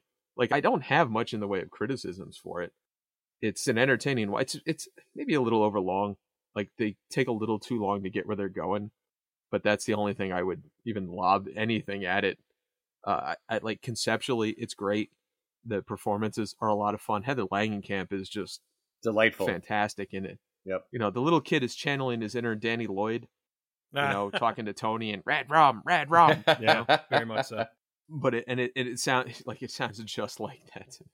So yeah, I, I have very little negative to say about this. I just it feels it just feels so separate from the rest of the series. Yeah. to some degree, it should though. Yeah. R- right, one hundred percent, it should. So it's hard to rank it with the series, you know. respect. I respect that. So yeah, I feel like I sh- I would like it would have liked it more if I saw it without that baggage, I guess. okay. but very good movie and I, I enjoyed it you know while i'm while i'm ranting let me just sneak in my community connection here so eh, the day we recorded so i started this with the miserable you know sports news because sports are terrible and we're just ruining ourselves by being fans of them Maskist. but there is a good note today because as yesterday they announced that there is going to be a community movie Mm-hmm. like all over Yep. my my feeds and everything. I started like seeing pop ups that said, you know, hashtag end a movie. And, you know, the first one I saw, I'm like, if they're lying to me, I'm coming after somebody. and then they started popping up everywhere. And then they officially announced that this is going to happen. And I, look, obviously I'm a huge fan of this. So I, and I never really believed it would happen. But the fact that they're getting a movie, you know, and, and who knows if it'll be good or not. I don't really care. I still like the most recent X Files movies and the recent X Files series. So, you know, I have no judgment when it comes to shit that I love correct. when they make miserable. Uh... Absolutely correct. Although I stand by the fact that the, what was it, Fight the Future, whatever, the one with the Russians, that was like a pretty good episode. It just wasn't, It wasn't a movie. like, it wasn't epic. It was just a good X Files episode. Anyway, doesn't matter. So, having gotten that news, and then, you know, for a big old nerd, like I wore my, I went out to lunch with my wife today and I wore my, she got me a, uh, Greendale T-shirt. Oh, nice. I wore that, and I was just just real happy about it. And again, you know, sports then kicked me in the dick, but up until that point, I was just thrilled. Uh, so anyway, so tonight's community connection has nothing to do with any of that, except that we're gonna get a movie, and there's like fifty percent chance we'll probably do it on this podcast, just because I'll make them. It might be a special one-off, but anyway. so our community connection tonight is it, Nick. You'll be happy. It's a very direct one. Oh yay! It's Fran Bennett. Fran Bennett, of course, plays Dr. Heffner in New Nightmare. She also played Troy's grandmother in the season one episode Basic Genealogy, nice. which was highlighted by her beating Britta in her bare ass with a switch. You know, the mean old Nana. And, you know, cherish Britta, cherish. Uh, one of my favorite episodes, and the Nana in that is just so great. And so to see her pop up in this, like I was al- already scared of her, so it really worked out. so that's our community connection. Is Fran Bennett, who is Troy's mean old Nana. She's also an eight millimeter. I don't know what to do with that information. no, that's great community connection. When you started, I was really afraid the community connection was going to be we're reviewing a movie, and now Community has one of those. So now they're connected because they're both movies. it would feel like one of his connections. How you know? direct is that for you, Nick? I'm gonna keep that one in my back pocket because the more we do anime, the harder I have to stretch things. I do have a second John Carpenter connection, actually. Go for it. Because in this movie, Wes Craven is played by Wes Craven, who was in Diary of the Dead, Red Eye, and Body Bags. Yep. John Carpenter's Body Bags. So I got two solid connections there. Made me happy. There's your bumper, Eric. It's just Nick going body, Body bags. bags. it's like bodies, bodies, bodies, bodies. Sorry, I don't know if anybody gets that reference, but I enjoyed it. I'm glad Fran Bennett was the community connection because she's one of the best parts of this movie. Yep. Oh yeah, A because just she has a fabulous performance in this film. She has one of the moments of the film that I think is actually genuinely effective from a horror perspective or effect- Yep. genuinely creepy. Yep. Which is the bit where she comes in and and you know they're strapping Dylan down and she's like I'm gonna cut the little bugger myself and she holds up her hand and it's got she's got the scalpels and that wonderful line delivered cut this evil out of him. that was good. That was really She's good. So good. She's so good. But also, I, I think that character is fascinating because ostensibly she, one of the many roles of that character is, we talked about this is a response in a lot of ways to, you know, criticisms that Wes Craven and, and other horror filmmakers have gotten over the years for saying, you know, what you're corrupting our children, what you're doing is psychologically damaging to children and young people. And she's essentially, you know, the avatar for that opinion. So you would think, you know, in other movies it might be like a a much more uh vitriolic, I guess, depiction of that. Like what was it, Roland Emmerich's was it his Godzilla movie where he had the stand-ins for Siskel and Ebert Yeah, that he yeah, killed or whatever, and like comically overdone, whatever. But this is a, it's much more nuanced. Like the the way her character is played is much more nuanced than that in you know couching that opinion. So I thought that was very well done. Agreed. you know that Godzilla movie is another one of those movies I liked, and I feel like I'm the only one. Yep. Yeah. On this podcast, you are, yeah, hell yeah. Yep. I mean, I, I won't defend that fucking piece of shit at all. It's just impossible for me to not like movies about giant monsters. I think you just like being, you know, if people don't like it, you're like, I'm gonna find a way. No, because I just want everybody to agree with my opinions. I don't want to be. I'm not. I'm not being a misanthrope on purpose. I'm just right. wait, wait. You want people to agree with your opinions? Want I'd love it. you? This is something you want because nothing has ever said that to me. That's because you don't agree with me enough. Just because you think they're bad opinions and you're wrong doesn't mean I don't want you to agree with them. I, I, I just feel like, you know, maybe I could be wrong, but often me and Eric are on the same page here. just say. Just say That doesn't make you right. It makes you both wrong. Two wrongs don't make a right. Surely your parents must have said that to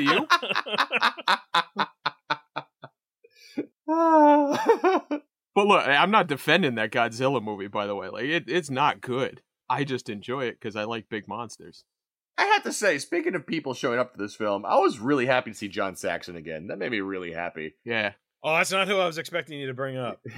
who are you expecting? I, I, was glad to see John Saxon, but I was expecting you to bring up fucking W. Earl Brown. I, I was actually. Okay. He's on my list. All right, because yeah, he's the morgue attendant. Said, yeah, yeah, Deadwood. I love that dude. He's been in a bunch of shit, but yeah, he was in Deadwood. He was in Deadwood. He was in Lost Souls. He was in Vampire in Brooklyn. And funny enough, he's in Scream. He's the camera guy in Scream. Holy shit! Oh my he god, he totally bites it. Yeah. Wow. No, but I love I love me some W. Earl Brown. He, he's a good guy. He's yeah, he's so fun. But but yeah, between him and John Saxon and Hal, you know, uh, Lin Shaye showing up again. Yeah, it's there's a lot of fun little mini roles in this too. Yeah, and, and everybody in it is a lot of fun, and is you know, there's no like bad performances. I'd say it's just it's it's just a solid movie, one hundred, you know, all the way through. Even Rob Shaye kind of pulls it together a little bit. just a little. Yeah, like I'd say, I'd say Wes is probably the clunkiest performance in it, and probably, and he's yeah. and he's fine. So a little bit, yeah, he's all right. The other FX guys aren't so great, but they, you know, they get poochied later on. So yeah, yeah, they're in it so fleetingly. So, but as far as overall opinions on it, and I, and I touched on this a bit when we were talking to Cynthia. This is a movie where I really like it, but predominantly because I really admire its ambition. Mm. Particularly for its time, like Jake mentioned, it being you know the the dry run for Scream essentially in a lot of ways, and in its deconstruction of tropes and in its meta nature. But it's it's a conceptually it's so interesting. You know, the self insertion stuff we talked with in conversation with Cynthia about how personal Wes Craven's movies are and how you know confronting criticisms of his career, pulling in real elements of Heather Langenkamp's life with the stalker and stuff like that. So that the the ambition of it is so fascinating, and and also him throwing in all the references to stuff he loves, like the the, the Nosferatu shot of you know Freddy uh, coming out of the walls. That one scene, I gotta say, every now and again, you get sequences in movies where you feel like when that scene was written, somebody just like when they finished typing that scene, it was like I'm hitting Control S, I'm closing the laptop, I'm pouring myself a scotch because it's not getting any better than that tonight. and it's a random one, but in that, it's not the Nosferatu bit, but it, the preface to that is Freddy arising from the bed sheets, yeah, and cutting his way out. So whoever wrote and came up with the image of Freddy emerging from a bedsheet chrysalis. Yep, that's a pretty fantastic image. It would have worked a lot better if that had been the first time we had seen Freddy fully formed, but still, you couldn't do that the way the film was structured. It was particularly nice because it was kind of like a reverse callback to the first one. Yep but also uh, I like his hesitation. Like he cuts through and he kind of peeks out, but he doesn't actually completely break out until she accepts the role. It's it's the whole yeah, the, piece the way it's well done. Yeah, and yeah. She says, "I love you, Dad," and that's when he fully yep emerges from it. Yeah, it's that whole bit is so well constructed. Agreed. But beyond that, it's this is a film I could just keep watching, kind of on repeat because it's I keep wrangling with so many elements of it in terms of like I mentioned before in terms of like how overt some of the Hollywood elements are. You know, the the really blatant sound effects, the way the makeup looks because of the way Freddy is lit, where it feels like the movie is really overtly presenting itself as you know trying to make you cognizant that this is a movie and and playing on the whole meta element of it. Because this is also at a point in Wes Craven's career where he talks in interviews for this film about stuff he intended to be scary, and I think there are bits that are scary, but I think a lot of it is Wes wasn't overly concerned, it seems to me, about being scary at this point. Because this was the era of, you know, People Under the Stairs and mm-hmm. Nightmare Cafe. People Under the Stairs has some great creepy bits. Yeah, horror aspects. But scaring you is not its necessarily its primary concern, or particularly not in the same manner as Craven's earlier films. Yep. You know, after this is going to be Vampire in Brooklyn. Yeah. And I forget it's been so long since I read on it, but I know at one point it was supposed to be more serious. So, and I don't know like at what point that changed. We'll get into it because at some point we're going to do it. So, but then he does Scream, which is scary. And then he does Scream, yeah, which is kind of you have the you know the overtly comedic elements that he he's clearly getting into so much around this time that lands so well but also hitting the slasher elements so well. So it just kind of ends up kind of being the perfect storm of Yep. everything that was kind of swirling around at this particular time. But yeah, it's I keep watching different scenes of this film. I was like, you know, did you realize that was this supposed to be scary or not? Like for instance, there's the um we were just talking about Freddy being in the daylight. You know, there's the scene where they repeat the rotating room, except now it's in the hospital. Yep. And that scene is hilarious be- on several levels because It might be the weakest part of the movie to some degree, and the awesomest. it's well it's because so he has the bit where you know he he strikes you know the babysitter cuts her down That's great. um julie's the character's name That's truly terrifying. and then he has the bit where, we're starting to drag her and then he has you know the the line to dylan hey dylan ever play skin the cat and then proceeds to not skin somebody not at and all. not he just drags her and it's like i i like the idea that It's the most anticlimactic kill. well, I love it because, like, to me, it's like clearly this creature that's inhabiting Freddy, like, like where Craven outlines his concept is that this entity was basically content while Freddy was actually being portrayed in media. And now that Freddy no longer exists, this thing is trying to become him in reality because it likes.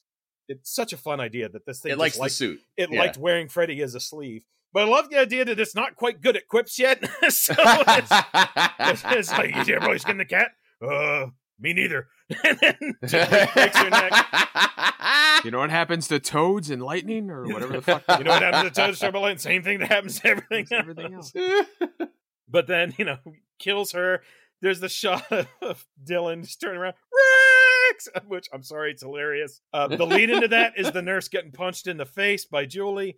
Yep. The end of that is when Heather comes in and the same nurse gets elbowed in the gut, which it turns out, per the commentary, was a shoot elbow that wasn't supposed to happen. Oh, Like Heather was actually ringing and just went wham, and the actors literally got elbowed in the gut and went, oh, and staggered off screen. So she, the scene is bookended by this poor actress getting clocked twice.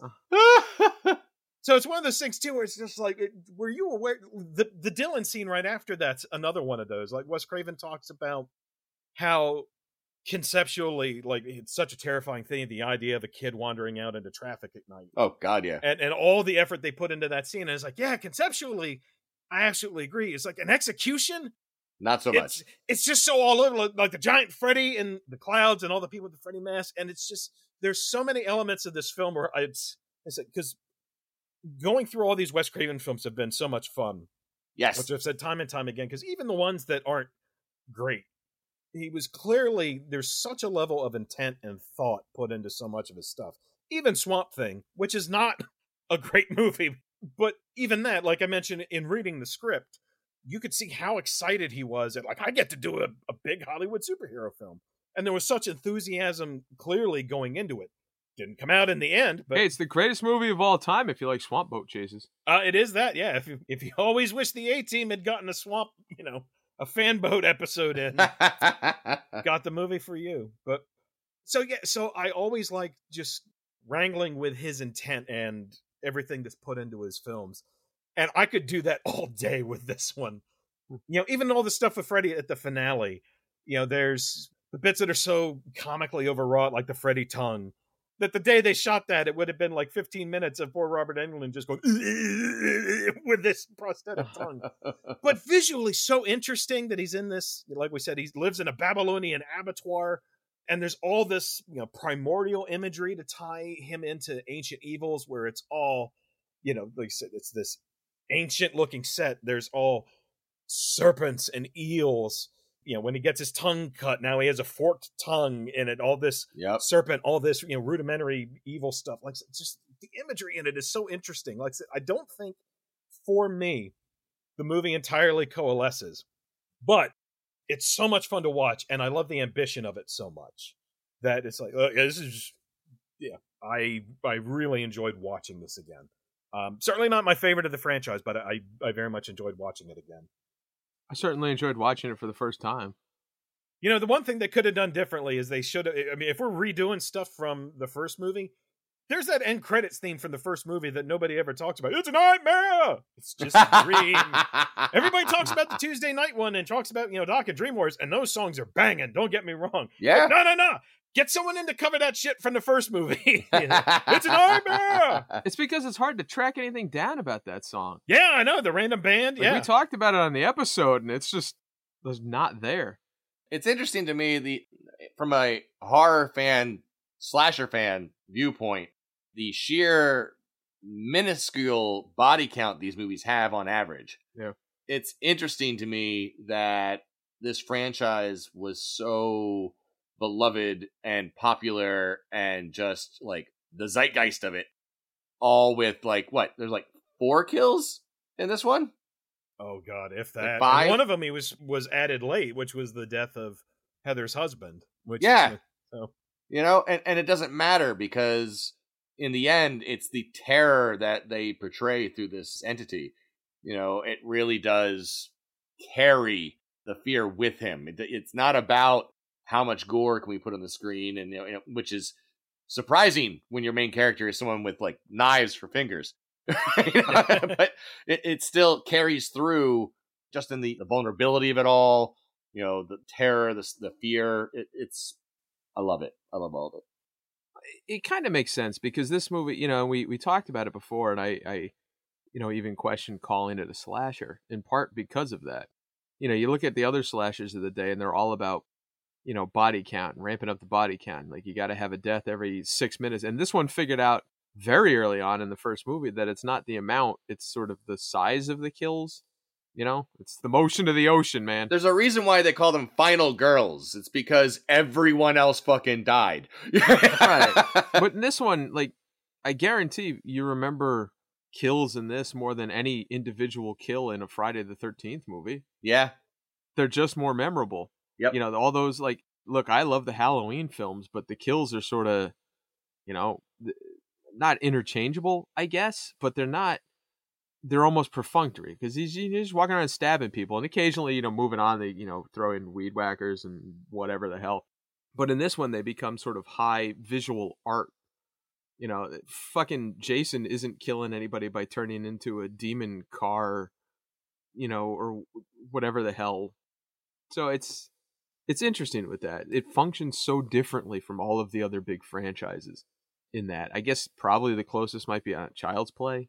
I haven't seen most of those, but you know, with sort of the quippy villain.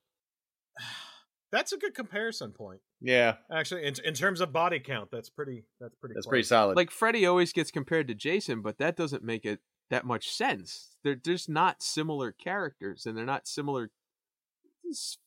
Fucking weird conversation. Yeah, no, if you're talking body counts in camp, Child's Play is a good comparison. Sim- like you know, Jason and and Michael Myers for certain are very similar, but you know, Freddy's always in that conversation, and it just it's not. He's closer, like I said, like that, or you know, Pennywise, than he is the other sort of mainstream slasher killers.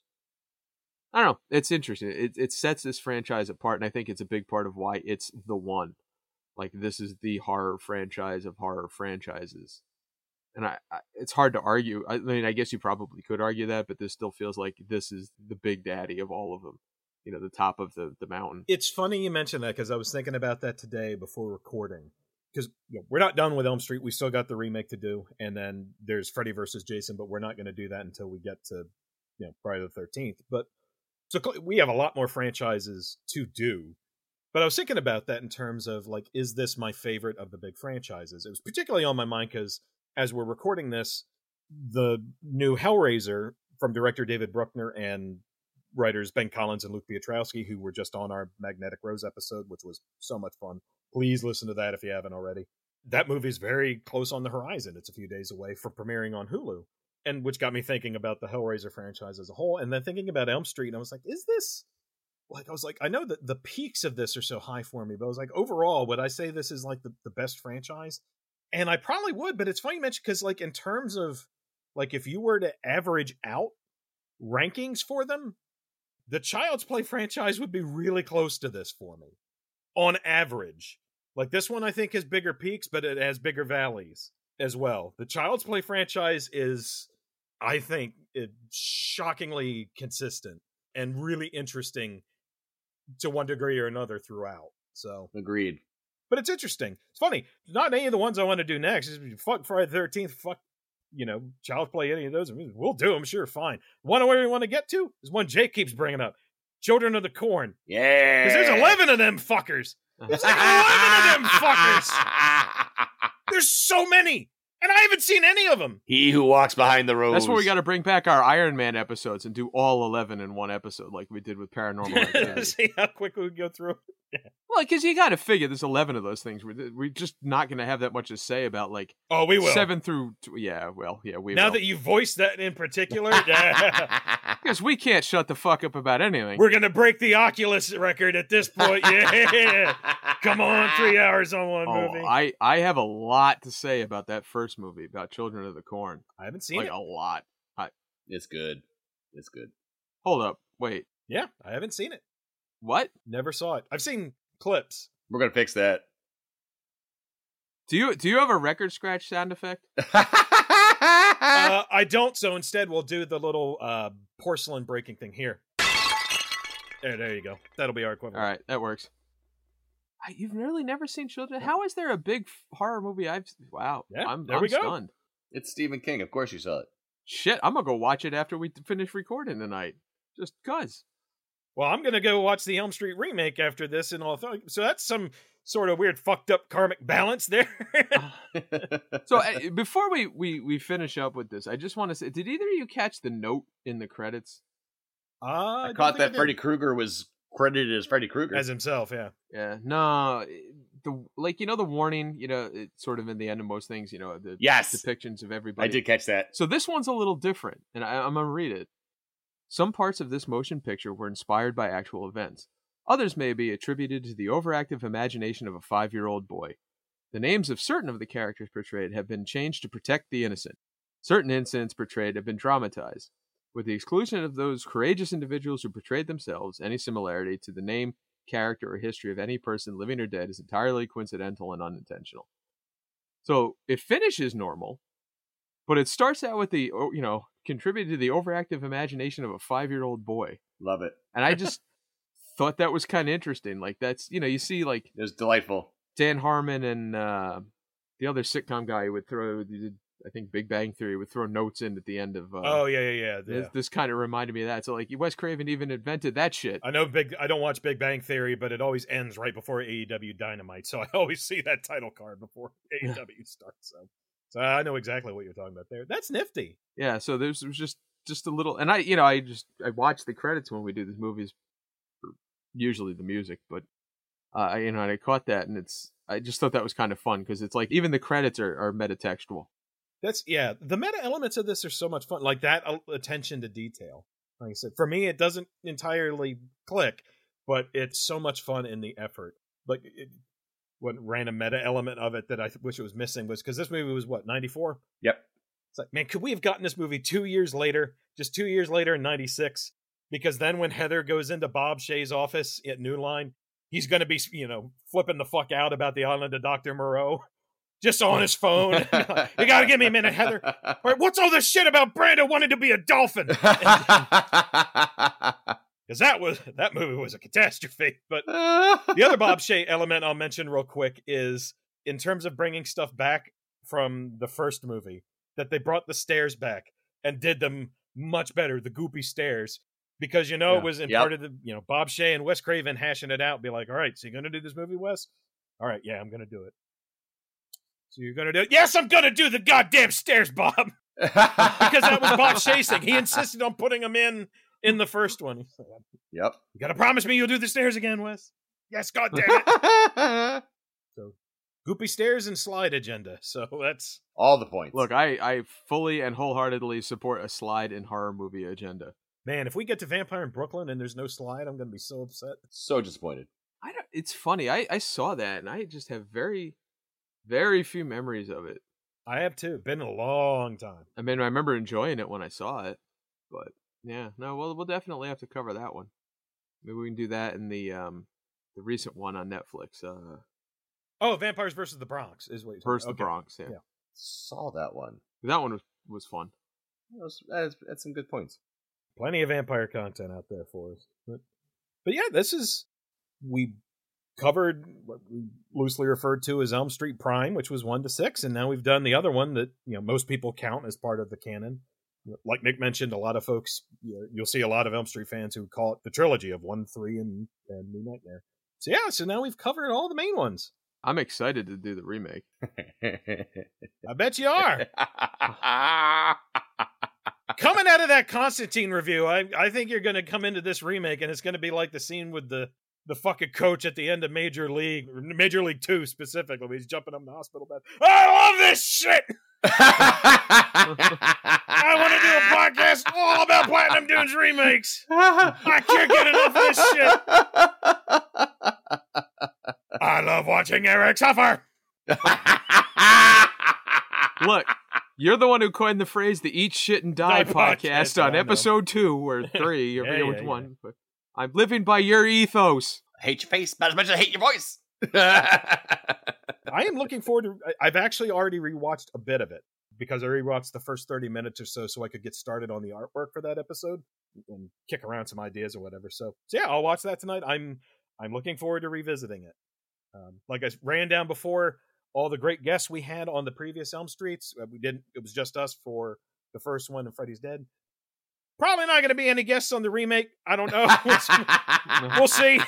But Look, I'm just looking for because I feel like for me, there's there's only two outcomes to this. Either we're gonna start recording, I'm gonna be grinning like one of those weirdos from the Smile that you keep turning up at you know ballparks, or I'm just gonna come in, go back to smoking, light up a cigarette. I've seen some shit.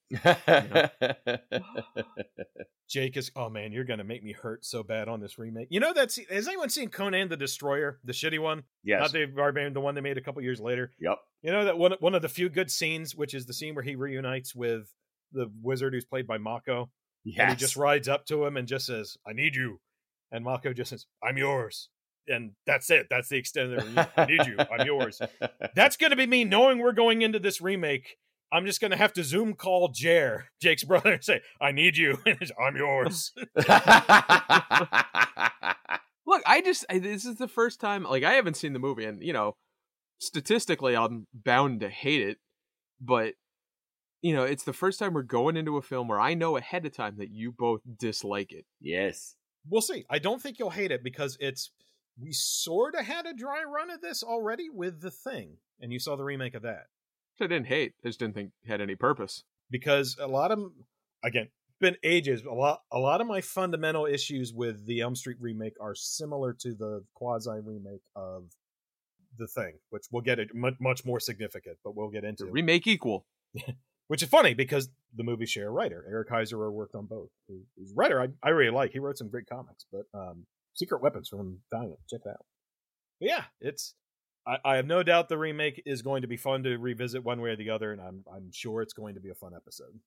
Yeah, no, I'm I'm excited. I'm excited for all of our upcoming stuff. I am too. Yeah, like I mentioned earlier, we've got a couple things to get out of the way before we get to the remake. Just a couple things that worked out timing wise. One of which is speaking of me doing a movie that I don't love, we're about to do one of my favorites.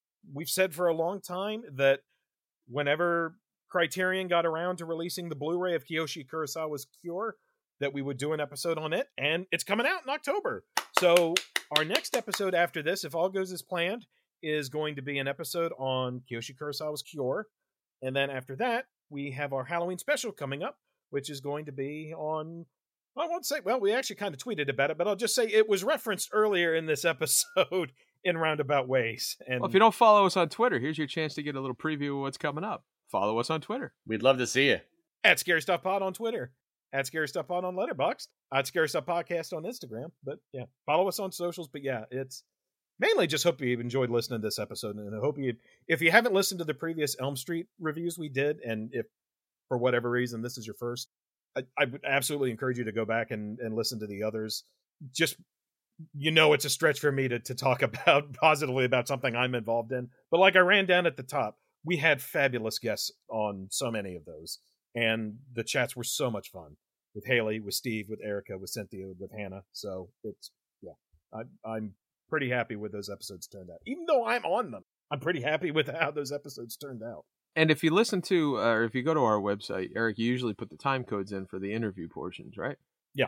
Yeah. So you can just, if you start listening to through our website, you can just cut out all of our bullshit entirely and listen to our wonderful guests. ScaryStuffPodcast.com. Yeah. And if you do like what you hear, if you can leave us a review wherever your preferred pod platform is, that'd also be great. We'd really appreciate it. Or you could send money. Like just hit us up offside. We'll, we'll give you an address. But look, we like money. If you know a sponsor, we like sponsors. We don't have a sponsor. Like I would, we can you imagine how good we'd be at reading ads? Stamps.com.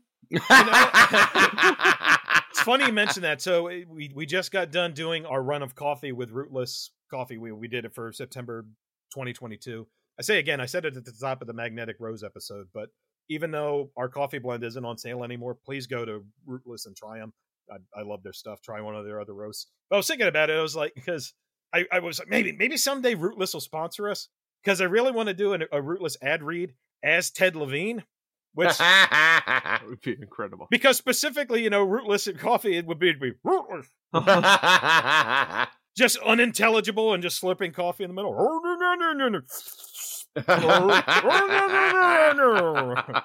So head on over to rootlesscoffee.com. Well, you know, if we start doing ad reads, you got to do them as you got to do one as Ted Levine. You got to do one as um And Lauders. oh yeah. Uh, Henenlotter. Yeah, I this this is come on. Somebody has to want this to happen. Crickets. Or you know, we could always just start a Patreon and you know a Discord and shit. People give us money that way or something. I don't know. Look, I had a bad week at my job. People, help us out. I it's funny. I just joined a Patreon for another podcast that I like, the You Know Ball podcast, which is a primarily Sixers podcast. so other folks can suffer with you? Yes, Okay. pretty much. All of my hobbies are either either me suffering or making you two suffer. That's pretty much all I do with my life. But no, and they they have a Discord, so I've been sort of semi active on the the Discord there.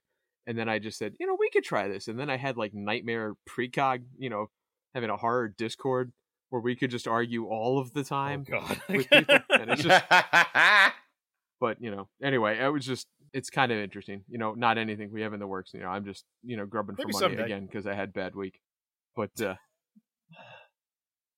teepublic.com slash scarce- Head to our website. We got a link to buy stuff there. Lots of fun merch. look if we have a really rich listener like we'll fucking chill for you you know we'll you, you, you just tell us what you we'll look we spineless i just like money anyway i'm good i'll stop begging and grubbing for money now I can hear me now. Be like, "Hi, I'm here talking for John Johnson, and god damn is his life glorious." And now I'm gonna rant about how much I love this son of a bitch because he paid me a lot of money to do it. We're reviewing a movie called Wes Craven's New Nightmare. We'll just put the sponsor at the top. It'll be Squarespace's Scary Stuff Podcast. You got to do it, Squarespace. It's so alliterative. it is it's nice it's like Lori Lemaris, man sorry i was thinking of all the l's in superman today I'm gonna say, were you reading Frank Miller's Year One? Oh God, No, just I saw some tweet that triggered it, and I was thinking, yeah, yeah, Lana Lang, Lori Lemaris, you know, there's the whole list.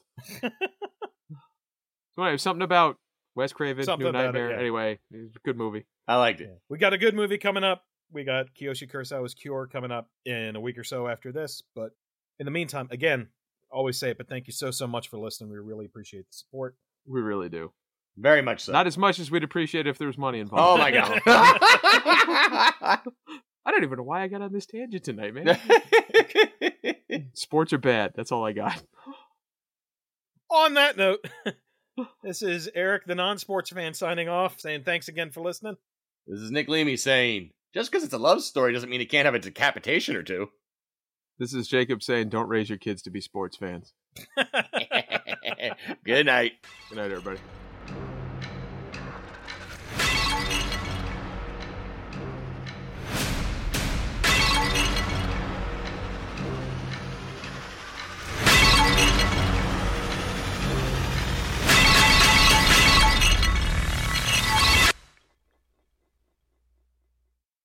Body bags.